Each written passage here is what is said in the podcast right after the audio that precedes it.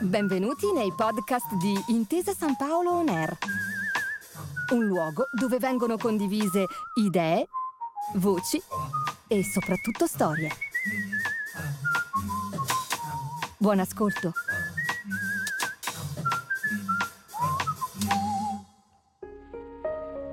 Quali sfide, quali pericoli, quali opportunità attendono l'essere umano? Come vivremo? Che forma avranno le città? Per cercare risposte non c'è che una strada, immaginare il futuro. Pericoli e opportunità di un mondo costantemente connesso. Timothy Garton Ash e la libertà di parola nell'era di Internet. A cura di Matteo Moneta, voci di Laura Palmeri e Roberto Palermo. Michel Foucault. Michel Foucault citava un antico filosofo greco dicendo che noi dobbiamo insegnare la libertà di parola come un mestiere, come l'arte di navigare. E di questo si tratta. Ci troviamo negli alti mari tempestosi di Internet, veniamo sbatacchiati da ogni parte e dobbiamo imparare a navigare in questi mari con i nostri mezzi.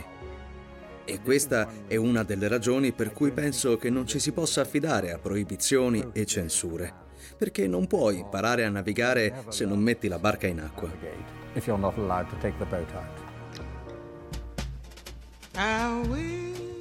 Vorrei sapere come ci si sente a essere liberi. Vorrei poter rompere tutte le catene che mi stringono. Vorrei poter dire tutte le cose che ho da dire, dirle forte, dirle chiaramente, perché il mondo intero possa sentirle. Vorrei che tu potessi sapere cosa significa essere me. I ritmi ribelli del jazz, la voce unica di Nina Simone. Lo storico e giornalista inglese Timothy Garton Ash sceglie la musica per presentare il tema al quale ha dedicato il suo ultimo libro. La libertà di parola, il bene più prezioso che la democrazia porta in dono, diritto vitale e al tempo stesso fragile, perché da sempre minacciato. Il brano I Wish I Knew How It Would Feel to Be Free non è certo scelto a caso.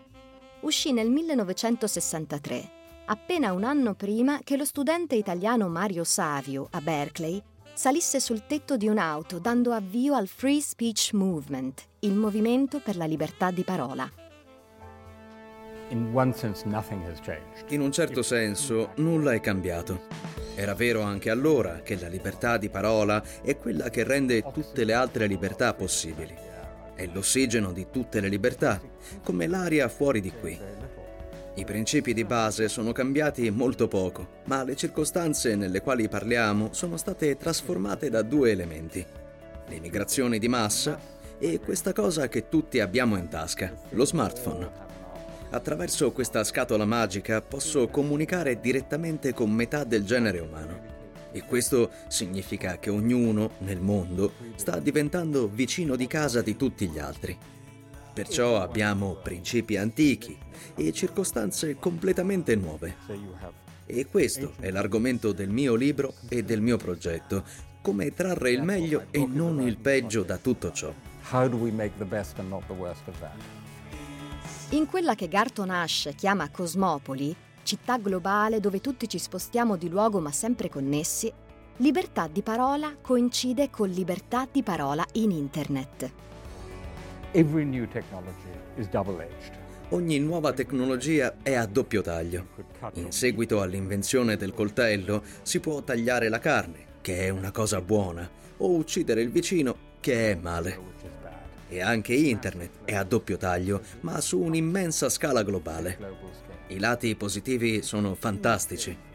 È un grandissimo guadagno per la libertà di parola. Puoi comunicare direttamente con qualcosa come 3 miliardi di persone. Ma le controindicazioni sono altrettanto grandi. Abusi. Io dico nel mio libro che Internet è la più grande fogna del mondo. Ci sono maree di spazzatura che aspettano di venirti addosso attraverso il tuo telefono. Molestie, cyberbullismo, minacce di morte, invasione della privacy, terrorismo. Invasion of privacy, terrorism. L'elenco di preoccupazioni legate a Internet è lungo nel libro di Garton Ash. La polarizzazione e la semplificazione delle opinioni, favorite dagli algoritmi che fanno sì che ci vengano presentate soltanto idee con cui siamo già d'accordo. il velo opaco che copre la dimensione fisica della rete, ovvero chi possiede e controlla i cavi sottomarini o i grandi server da cui transitano i dati. Ma soprattutto, in una metafora zoologica utilizzata da Garton Ash, a far paura sono i grossi gatti. Abbiamo i grossi cani, i grossi gatti e i topi. I grossi cani sono i governi, come la Cina. I grossi gatti sono Google, Facebook, Amazon e Twitter. I topi siamo noi. Google e Facebook sono superpotenze private. Facebook, con i suoi 2 miliardi di utilizzatori regolari ogni mese, è a tutti gli effetti una sfera pubblica con proprietari privati. Le decisioni che prende Facebook sono molto più importanti di quelle che prende la Francia, di quelle che prende la Germania, persino di quelle che prende l'America. Quindi la vostra effettiva libertà di parola e la mia sono determinate da superpotenze come Facebook o Google, almeno quanto lo sono dall'Unione Europea. E perciò noi, i cittadini della rete, i topi. Dobbiamo continuare a vigilare su Facebook con la stessa attenzione con cui vigiliamo sui nostri governi, cercando di influenzare ciò che fanno. E molto del mio lavoro è dedicato specificatamente a Facebook. Fedele alla sua visione di Internet come vero campo di battaglia per la libertà di parola, Garton Ash ha sviluppato la sua riflessione non solo in un libro, ma su una piattaforma online aperta al dibattito internazionale. Ero lì, impegnato a scrivere nel mondo dopo Gutenberg, il mondo che va oltre la parola stampata. E all'improvviso mi sono detto, se vuoi scrivere sul mondo post-Gutenberg, perché vuoi farlo alla maniera di Gutenberg, con un libro stampato?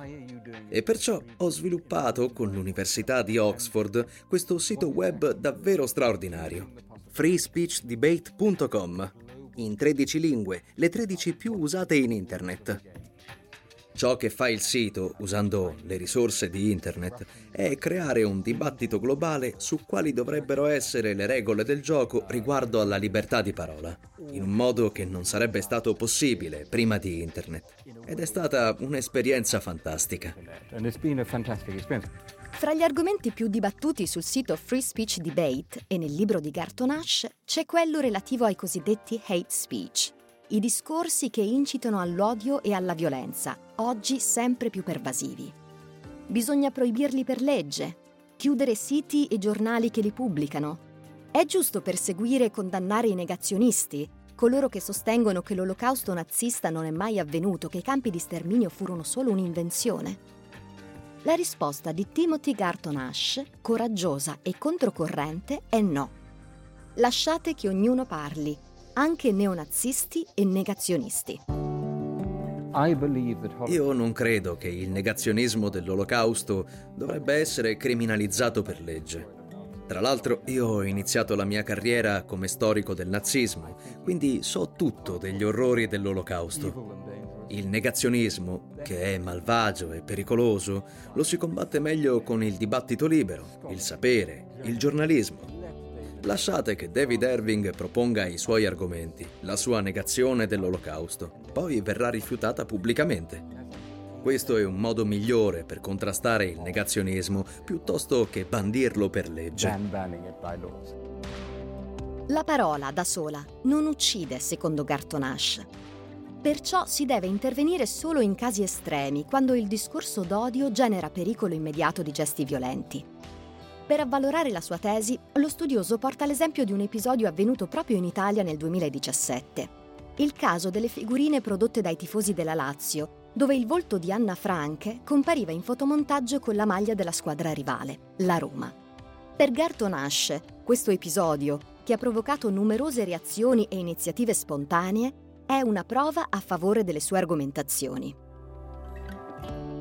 Ciò che è davvero magnifico di tutto ciò, il bello di tutto questo, è la risposta. La risposta della società, di tutti i calciatori che hanno indossato magliette solidali, le risposte della folla. Di questo ha bisogno la libertà di parola. Della gente che si alza e si oppone alla xenofobia, al razzismo e a cose del genere. Preferisco di gran lunga avere tutto ciò rispetto alla situazione opposta, in cui il negazionismo è proibito per legge ma la gente non si mobilita. Per Garton Ash la libertà di parola deve avere sempre la meglio, anche se c'è chi ne abusa, come dimostra il fenomeno delle fake news, le false notizie online, che ci proiettano nell'era della cosiddetta post-verità. Come antidoto, invece della censura, lo studioso propone etichette o marchi di qualità che certifichino il buon giornalismo, come si fa con i cibi DOP. Noi non accettiamo intimidazioni violente.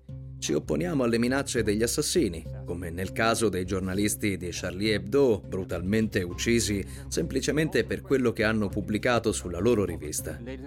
Signore e signori, qui non si tratta assolutamente di ciò che voi pensate di quello che loro pubblicavano. Si tratta del semplice principio che dice che la gente non deve essere uccisa solo perché scrive, disegna o pubblica.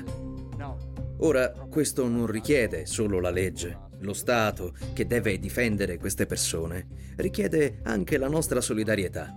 Solidarietà sociale. Intellettuali, editori, giornalisti, accademici devono ergersi e rispondere all'appello. Io ho lanciato una proposta nella settimana successiva alle uccisioni di Charlie Hebdo che ci fosse una simultanea ripubblicazione di alcune selezionate vignette di Charlie Hebdo nelle pagine interne dei maggiori giornali del mondo con una spiegazione del perché si stava facendo quella cosa. Non perché approvavamo le vignette, ma per mostrare che la minaccia degli assassini non avrebbe prevalso. L'intimidazione violenta non avrebbe prevalso. Non potete zittire la gente uccidendola. Devo confessarvi che fu un totale fallimento e ciò mostra quanto sia difficile in una società pluralista e in un'industria dominata dalla competizione come è quella dei media ottenere in pratica della vera solidarietà. La religione è uno dei temi sensibili quando si parla di libertà di espressione soprattutto in un mondo interconnesso come il nostro, dove vignette pubblicate in Danimarca sono in grado di provocare vittime e caos a migliaia di chilometri di distanza. C'è dunque da chiedersi, come fa Garton Ash, se ci si debbano imporre limiti speciali per non offendere i credenti delle varie confessioni. Un fatto che conferirebbe alla dimensione religiosa uno status privilegiato, ponendola al di sopra del diritto. Provocatoriamente Garton Ash arriva a chiedersi se dobbiamo per legge astenerci dal criticare culti controversi come quello di Scientology. Nel libro tutto ruota intorno a dieci principi sulla solidarietà di parola e quello sulla ragione è stato dibattuto in tutto il mondo con musulmani, buddisti, indù. Questo principio dice che noi rispettiamo il credente ma non necessariamente i contenuti del suo credo. Perché? Che vuol dire? Vuol dire che ti rispetto pienamente nella tua dignità umana in quanto credente. Ma questo non significa che io debba rispettare pienamente il tuo credo, perché altrimenti dovremmo rispettare tutti i tabù di tutti i sistemi religiosi del mondo. E se metti insieme le proibizioni di tutte le religioni del mondo, non resta quasi più nulla di cui è permesso parlare. Proprio a marcare l'importanza della questione religiosa nel dibattito sulla libertà di parola, Garton Ash include fra i quattro momenti chiave della storia contemporanea la fatua lanciata nel 1989 dall'ayatollah iraniano Khomeini con l'invito a uccidere Salman Rushdie, autore di un libro considerato blasfemo per l'Islam. Tra gli altri tre, insieme alla caduta del muro di Berlino e all'invenzione del World Wide Web, c'è la sopravvivenza al potere del Partito Comunista in Cina, primo paese al mondo per popolazione ma 176esimo su 180 nella classifica sulla libertà di stampa. Ci sono due superpotenze quando parliamo di libertà di parola. La Cina da una parte, l'Europa e gli Stati Uniti dall'altra e la Cina rappresenta il modello alternativo attraverso la costruzione del più grande apparato di censura della storia umana, fatto di controllo totale da parte dello Stato, dominio sull'informazione, qualcosa di straordinario per certi versi. E la cosa avvilente è che sta funzionando. La cosa preoccupante è che non sta funzionando solo in Cina, ma anche in Russia, in Iran e a molte nazioni del mondo piace abbastanza il modello cinese. Ho avuto esperienze in prima persona della censura cinese.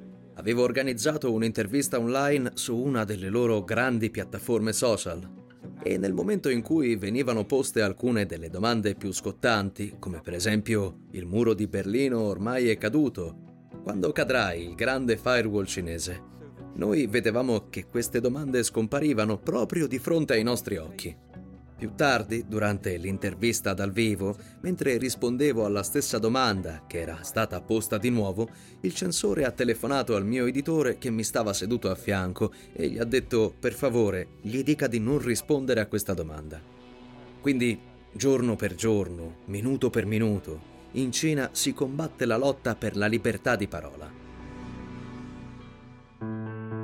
La volontà di controllo totale esercitata dalla censura cinese non è un fatto del tutto nuovo per Timothy Garton Ash. Nel 1978, studente di dottorato a Oxford, si trasferisce a Berlino Ovest per studiare la dissidenza tedesca negli anni di Hitler, finendo poi per trasferirsi nel settore est della città a conoscere dal vivo la dittatura comunista. Dodici anni dopo, a Germania ormai unificata, Garton Ash tornerà sui propri passi di allora facendo scoperte incredibili e inquietanti che narrerà nel libro intitolato Il dossier. Ho vissuto in Germania Est sotto il regime comunista e ho scoperto, dopo l'unificazione della Germania, che su di me c'era un grosso dossier della Stasi, la polizia segreta. Il mio nome in codice era Romeo e ho deciso allora che avrei fatto delle indagini sulle indagini che la polizia segreta aveva fatto su di me. Perciò sono tornato là. Mi sono confrontato con molte delle persone che mi avevano spiato, ho intervistato gli ufficiali della Stasi e ho ricostruito tutta l'indagine su di me. Dico sempre che questa è stata la mia Madeleine proustiana. La storia di quel faldone della Stasi è stata pubblicata in Italia da Garzanti con il titolo Il dossier. E quello che ho scoperto là è stato estremamente affascinante non ho trovato nemmeno una singola persona davvero cattiva. Ho trovato persone come voi e me, esseri umani deboli, troppo umani. Ma ho trovato un grande male, ovvero il modo in cui un regime malvagio può sfruttare e manipolare tutte le nostre debolezze per costruire un regime orwelliano. Nel suo slavato grigiore, il regime della Germania comunista rimpianto oggi da chi soffre della cosiddetta ostalgie, la nostalgia dell'Est, non era meno pervasivo e liberticida di quello nazista. Garton Ash, che li ha studiati entrambi, ne è convinto. Il totalitarismo perfetto è quello che non ha bisogno di torturare la gente, di usare la violenza fisica, perché ha tutti sotto controllo comunque. E io direi che in un certo senso la Germania Est, anche se non fu brutale come la Germania nazista, bisogna essere chiari su questo, lì non ci fu un genocidio, fu però forse un più perfetto sistema di controllo, perché non aveva bisogno di essere così violento.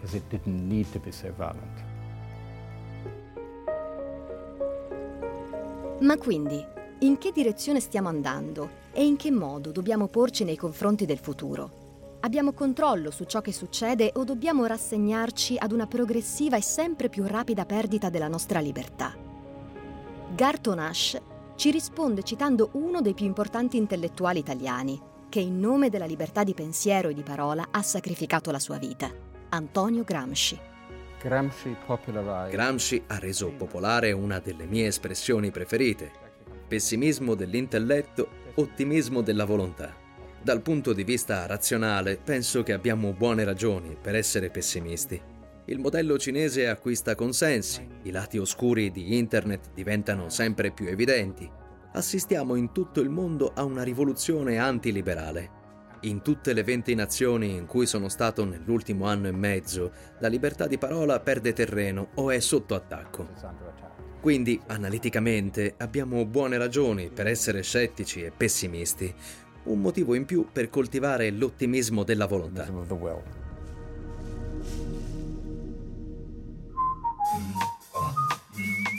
Grazie per aver ascoltato i podcast di Intesa San Paolo On Air. Al prossimo episodio.